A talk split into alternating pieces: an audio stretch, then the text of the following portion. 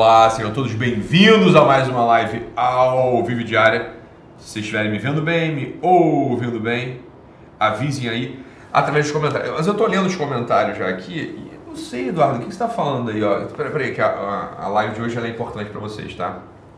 Mas eu. Ó, o que, que o Eduardo falou aqui? Falou, foi sobre o que a aula de ontem. Não sei se tá falando de mim, né? Não sei. Mas assim, ó, foi sobre o que aula de ontem à noite pro pessoal. Só peguei a parte da possibilidade, tal, tal, tal, do paciente entrar no relativismo moral em relação às próprias ações. Eu não sei se ele está falando de mim, mas eu, eu, como é que ele sabe? Porque eu dou uma aula toda terça-feira à noite, né? Não é uma aula aberta, não é para muita gente, é uma aula para, sei lá, são 17, 17, 20 amigos é, pessoas que estão ali. Então, todas as terças-feiras à noite eu dou uma aula presencial.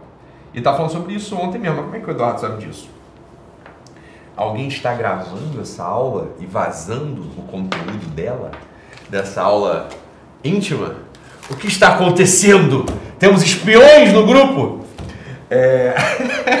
ontem, ontem foi uma aula mais diferente. Ontem eu peguei um documento e destrinchei brevemente por 50 minutos um documento importante que era um documento secreto que veio à tona.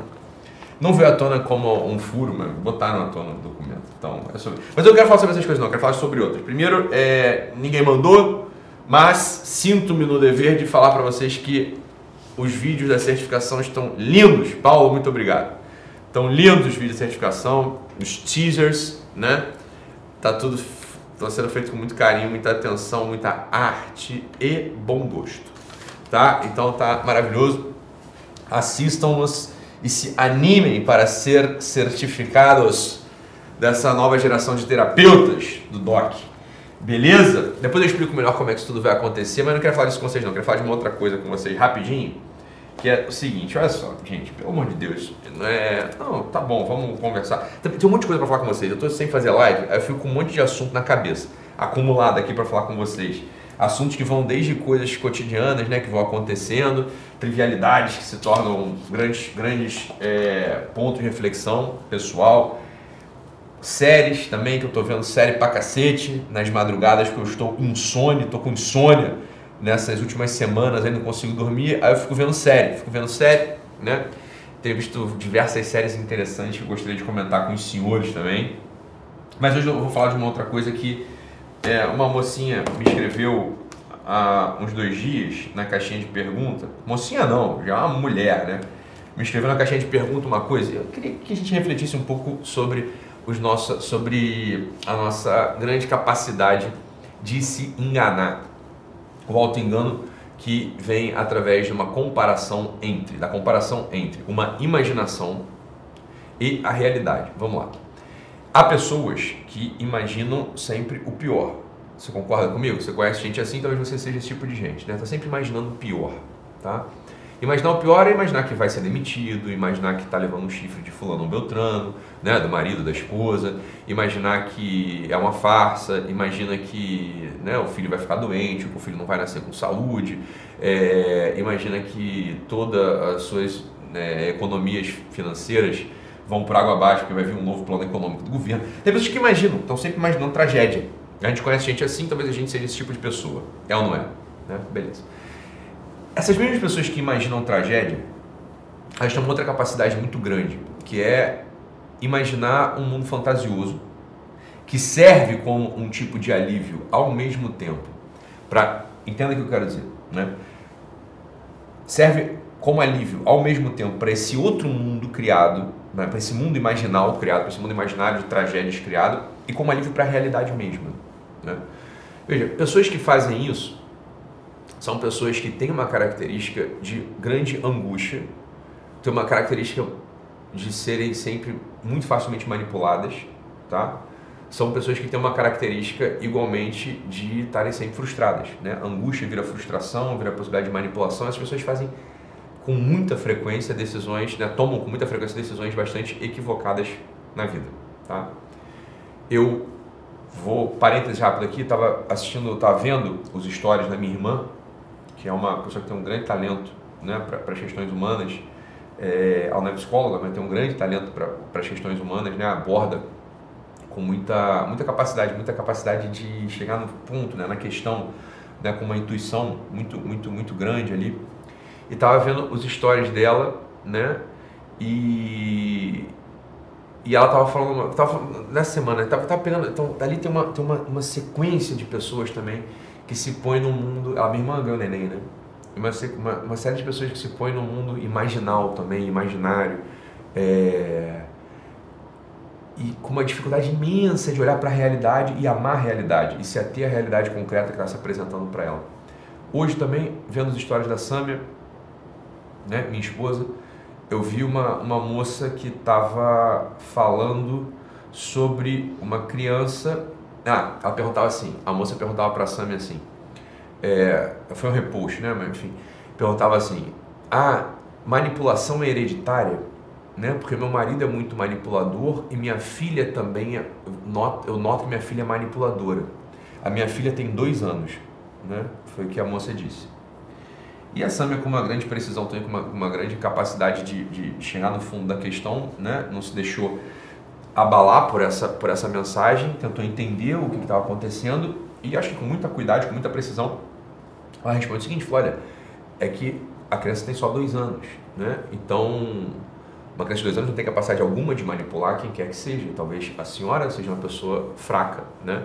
E com poucas crenças, com pouca capacidade de, de, de autodeterminação, né? De, enfim, né? de tocar a família, tocar a vida. Bem, alguém se deixa manipular por uma criança de dois anos, talvez nem o marido da moça seja tão manipulador assim. Talvez ela seja extremamente fraca. E fraca por quê? Porque em geral essas pessoas estão apegadas ao mundo imaginal, ao mundo imaginário. Né? Você vê, não, não é uma questão de juízo, não é questão de julgar, mas é conhecer como é que funciona, né? Estou há anos fazendo isso. Então muitas pessoas ficam aqui no Instagram, ficam no YouTube, vão criando um mundo imaginal, ilusório, né? Com uma série de teorias e conceitos, e ideias e medos e crenças. E o mundo real que está acontecendo, a família, é, as vicissitudes da vida, ou seja, aquilo que acontece, que deixa de acontecer, vai ficando em segundo plano. E a pessoa, evidentemente, vai se tornando muito fraca. Ela vai se tornando um tipo de fantoche, uma marionete é, sabe-se de lá o que, né? sabe-se lá quem a manipula, quem a controla. Isso é terrível, no fundo. Né? Isso é bastante, bastante preocupante. E aqui que está o ponto, né? que a gente precisa refletir sobre a nossa própria vida. Então é o seguinte, uma moça me escreveu esses dias falando que, e é muito recorrente essa coisa, né? essa é uma queixa ou é uma, uma questão que aparece muito no consultório, eu via muito isso. Uma moça me escreveu eu não respondi, né? Porque esses dias eu estou sem responder história, estou estudando, então tô, não estou respondendo história nenhuma. Estou aqui, né? estou estudando aqui o negócio.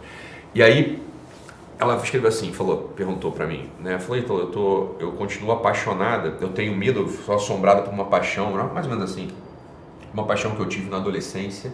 Ela era uma mulher casada, eu sou assombrada por uma paixão que eu tive na adolescência, não sei o que eu faço, né? Não sei o que eu faço porque tenho medo de encontrar. Eu lembro se ela tinha medo de encontrar, se ela tinha encontrado. Escreveu lá, né? Falei, olha, é que está o grande ponto dessas memórias, dessas coisas que afetam a gente ou que nos atacam, né? Falei, olha, essa moça que fala uma coisa dessa, essa é uma queixa muito, é uma questão muito reentrante, né? muito presente. Por que, que ela é muito presente essa questão? Ela é uma questão muito presente por quê? Porque por um lado ela está comparando a vida ordinária dela, né? ela está comparando a vida cotidiana dela, cheia dos seus pesos, que não são pesos é, terríveis, são a própria estrutura da vida, com as suas demandas específicas, né? que ferem o nosso conforto, que ferem o nosso bem-estar, que nos dão uma oportunidade imensa deixar de ser egoístas. Ontem a gente conversava né, entre amigos e alguém falava, olha, é... tava um amigo meu que acabou de ser pai, tava me falando, falou, porra, eu achava que antes era uma pessoa entregue, ele dizia, né, pessoa que estava é, num bom caminho na vida, aí meu filho nasceu e agora eu vejo o quanto que eu ainda tinha assim de gordura para queimar do egoísmo. Né? E, ele falou, só notei isso depois que entrou um filho, né? apareceu um bebê ali para mim. Né? Por quê? Porque tem que acordar de madrugada, tem que renunciar aos próprios gostos, né? tem que, é, enfim, tem que fazer aquelas coisas que não são agradáveis do ponto de vista físico, não são agradáveis do ponto de vista é, orgânico. Né? Não são agradáveis, são, são desconfortos no final das contas. Né? E ele falava isso, olha, quando, quando meu filho nasceu, nasceu tem um mêsinho e pouco o filho dele, aí eu notei, falei, caramba, agora talvez eu tenha uma chance, né? Ele falou, cara. É, é isso, né? Então, quer dizer, você tem essas demandas da vida cotidiana, por um lado, e por outro lado você tem uma projeção imaginal totalmente falsa, né? totalmente falsa, totalmente ficcional. Falo, olha, como é que uma pessoa normal, uma pessoa madura, uma pessoa normal, Né? Eu digo normal porque há uma grande anormalidade nesse pensamento dessa moça que escreve essa caixinha de pergunta para mim. Eu falei, como é que uma pessoa normal, ela não nota instantaneamente que não há possibilidade de comparação entre uma coisa e outra? Né? Não há possibilidade de comparação uma coisa e outra. Ela está aparecendo aquele, aquele, aquele, aquele personagem lá da escolinha do, do professor Girafales, né? Que o professor Girafales pergunta, né? Fala assim, ah, quanto é que uma, uma pessoa tinha quatro laranjas, ganhou mais duas laranjas. Com quantas laranjas ela ficou? E aí o aluno responde, ah, é que eu só sei essa com maçãs. Né? Assim, ela não sabe fazer a conta com laranja, sabe fazer a conta com maçã. Ela não tem capacidade nenhuma de, de fazer abstrações e perceber, né? E perceber o que ela está fazendo. Ela está comparando uma imaginação ficcional, uma imaginação totalmente recortada, já distanciada de 20 anos dela, nutrida única e exclusivamente por fantasias ficcionais, nutrida sobretudo, né, o combustível, preste atenção nisso aqui, o combustível dessa fantasia são as contrariedades da vida real cotidiana. Ou seja, cada vez que a vida real é cotidiana, a vida real, né, aquilo que lhe acontece, os amores que ela desejou viver, né, as vidas para as quais ela desejou se entregar, os atritos que são aquilo que vão polindo a nossa alma, o nosso caráter, cada vez que, que essas contrariedades acontecem na vida dela, tudo isso vira combustível para ela alimentar esse mundo ficcional totalmente ilusório, representado, simbolizado por esse sujeito dos seus 15 anos de idade. Né? Ela está comparando, evidentemente, ela está comparando aquele momento no qual não havia nenhuma responsabilidade, né? alguém pagava as contas dela, é, os primeiros hormônios aparecendo, né? a, a, o, o vício do corpo, tudo, tudo perfeito. Está comparando aquela coisa toda que já ficou no, no, no ocaso do tempo, já ficou lá atrás, já ficou no horizonte para trás, está comparando isso tudo. Uma memória pálida, no fundo, disso. Ela compara uma memória pálida disso né, com a vida real. E mais uma vez eu repito, é que é importante para a gente saber. Olha, esse combustível da contrariedade é o que está alimentando essa, essa história ficcional. E aqui é o que a gente fala, a contrariedade ela serve para duas coisas na nossa vida. Ou a contrariedade, ela, ela aparece para a gente como combustível desses pensamentos. São pensamentos é, tortos, são pensamentos que nos enfraquecem, são pensamentos, se você quiser, diabólicos. Né? Diabólicos por quê? Porque dividem, diabolo, né? São pensamentos que dividem, que nos dividem ao meio, que não nos dão aquela, aquela cara sólida, né? não, não nos dão aquela, aquela densidade de uma personalidade real. Esses pensamentos ou eles servem para isso, para dividir, esses pensamentos eles servem para alimentar a desesperança, para alimentar a fraqueza, ou os pensamentos eles servem para isso, ou, quer dizer, as contrariedades elas servem para aumentar esses pensamentos, para aumentar essas, essa, essa, essa, essa fraqueza moral, existencial, ou as contrariedades servem para uma outra coisa. Né? Hoje, ou, ou as contrariedades elas são combustível dessa ilusão fantasia, ou as contrariedades elas são combustível dessa personalidade madura, sólida, que entende que é, que é propriamente a contrariedade da vida que vai dar para a gente a tonalidade do nosso caráter, vai dar para a gente a têmpera da, da, nossa existência. E é uma escolha que a gente vai fazer. Flávia, é uma escolha, é realmente uma escolha. Isso aqui está entre as poucas coisas que o ser humano pode escolher na vida. Entre as poucas coisas que o ser humano pode escolher realmente na vida, está essa. Quando a contrariedade aparece para a gente, a gente pode pegar essa contrariedade e colocar como alimento daquilo que eu chamo de mística do Oxalá, né? assim, quem dera, né? Quem dera, né? Mística do quem me dera. Né? Falar, quem me dera eu tivesse casado com aquele cara dos 15 anos, quem me dera eu fosse jogador de futebol, quem me dera eu fosse advogado, quem me dera eu fosse velho, quem me dera eu fosse novo, quem me dera eu fosse preto, quem me dera eu fosse branco. Fala, é, quem você não é nada disso, você é o que você é. Ou a contrariedade ela entra como esse combustível que vai te descolando, vai, vai te separando né, por isso diabólico, né, vai te separando da realidade e vai te colocando num, num, campo da existência onde só há fantasia, ilusão e, portanto, frustração, porque é descolado da tua vida real. Ou a contrariedade, ela entra como um combustível que você passa a amar, você passa a gostar da contrariedade. Por que você passa a gostar da contrariedade? Porque ela é a trama mesmo da tua existência. Na nossa vida existe contrariedade o tempo todo. O tempo todo. Aquela clássica live da qual eu falo dos jogadores de futebol Olha, não existe nenhum tipo de gozo, não existe nenhum tipo de comemoração se a seleção, né, se o Paris Saint-Germain, por exemplo, fosse jogar o, o, time de futebol do Paris Saint-Germain com estrelas, né, Messi, Neymar, Mbappé, fosse jogar contra o timezinho do colégio aqui da oitava série, né? Daqui do, do da esquina. Imagina, Paris Saint-Germain ia fazer uma goleada histórica, né? 100, 102 a 0 ia ser o, o placar do jogo. Alguém ia comemorar esse alguém ia comemorar esse resultado? Não, porque não haveria contrariedade alguma, não tem desafio, não tem contrariedade, não tem nada. Essa é a realidade da vida humana, meu Deus do céu. Perceba se não é assim. Aquelas coisas que são muito fáceis, elas são absolutamente sem graça. Por que elas são sem graças? Porque, entenda, o desenvolvimento da personalidade, o desenvolvimento do coração, o desenvolvimento do amor, o desenvolvimento da esperança, elas não estão exatamente na posse da coisa, mas na transformação de um sujeito que é tosco, perverso, imaturo, ineficaz, num sujeito que pode, de algum modo, se assemelhar um pouco mais àquele que o criou. Né? A gente vai, assim, essa é a tensão do ser humano. A tensão do ser humano é ou eu vou transformando todo esse poço de vileza, esse poço de, né, de imaturidade, esse poço de egoísmo que eu tenho em mim, eu vou transformando isso tudo em um sujeito um pouco menos vil, um pouco menos tosco, um pouco menos imaturo, ou seja, que sabe amar mais um pouco, que sabe, ter, que sabe transmitir mais um pouco mais a esperança para os outros, ou não há nenhum tipo, não há nenhum tipo de gozo, não há, não há, não há nenhum tipo de gozo na conquista do bem em si, né? Não há. Isso é experiência, isso é experiência pessoal. Todo, todos vocês têm essa experiência. Dito de outro modo, ignorar a contrariedade, ignorar a contrariedade, não usar a contrariedade como alimento, como combustível para essa transformação interior, ignorar a contrariedade como combustível para essa transformação interior é ignorar mesmo a felicidade. Entenda que, ah, esse, paradoxalmente, para pro, os desatentos, Existe uma intimidade muito grande entre contrariedade e felicidade. A contrariedade é um tipo de combustível para a felicidade. Uma vida na qual você não tem nenhuma contrariedade, nenhum desafio, nada, é uma vida que não vai te trazer a nota da felicidade, mas nem de longe. Mas nem de longe. Né?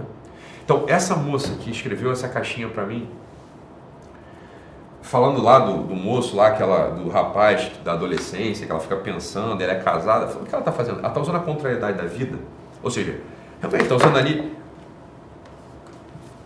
a dificuldade da vida normal, a dificuldade normal da vida. Ela não pode ter tudo que ela quer, porque ela tem filho, ela tem um marido, ela tem que compartilhar as decisões, ela tem uma casa para tocar, ela tem os boletos para pagar, ela tem os filhos para criar, ela tem um marido para amar, né, para cuidar, ela tem né, uma vulnerabilidade que ela tem que se expor para que ela possa também receber esse amor. Falei assim, é a própria dinâmica né, do relacionamento, da vida normal em família, da vida profissional, é isso. É, essa que é a dinâmica. Né? Então, ela está usando? Ela está usando essas contrariedades para alimentar um mundo de fantasia que vai entristecê-la sempre, em vez de usar essas contrariedades como combustível dessa transformação interior, da imperfeição para a perfeição, meu Deus do céu. A gente só sai do estado imperfeito para um estado um pouco mais perfeito, ou, no final das contas, perfeito, se a gente consegue articular todas essas contrariedades que são presentes Bem-aventurados os que choram, bem-aventurados os que têm fome, bem-aventurados os que sofrem, bem-aventurados os presos, bem-aventurados os que passam frio. Isso não sou eu que estou inventando, meu Deus do céu. Isso é sabedoria milenar, porra. Bem-aventurado todos aqueles que têm contrariedade, porque a contrariedade que é o combustível dessa transformação do imperfeito no perfeito, porra. Né? É, a é, é a articulação da contrariedade na nossa história que nos abre para a graça, para que a gente possa ser transformado. O jeito que exclui a contrariedade, ou que rejeita a contrariedade, ou que odeia a contrariedade, ou que usa a contrariedade para alimentar esse mundo ficcional, esse jeito está desperdiçando a própria possibilidade de perfeição, de melhorar, e portanto de felicidade, pô. Essa é a ideia. Então, olha, essa moça aqui botou essa, botou essa queixa, botou essa, esse ponto lá pra, do, do rapaz que ela lembra, que ela está apaixonada lá na infância, na juventude, na adolescência. Olha, ela está vivendo como tantos aí, ela está vivendo uma vida de engano. Uma vida de engano, uma vida na qual ela exclui, ela exclui um dos ingredientes mais importantes para a construção de uma vida feliz, pô, uma vida plena, uma vida realizada, uma vida de entrega. Tá ou não? Beleza? Então, hoje é quarta, amanhã nós voltamos. Até quinta. Até amanhã, pessoal. Beijinho. Tchau, tchau.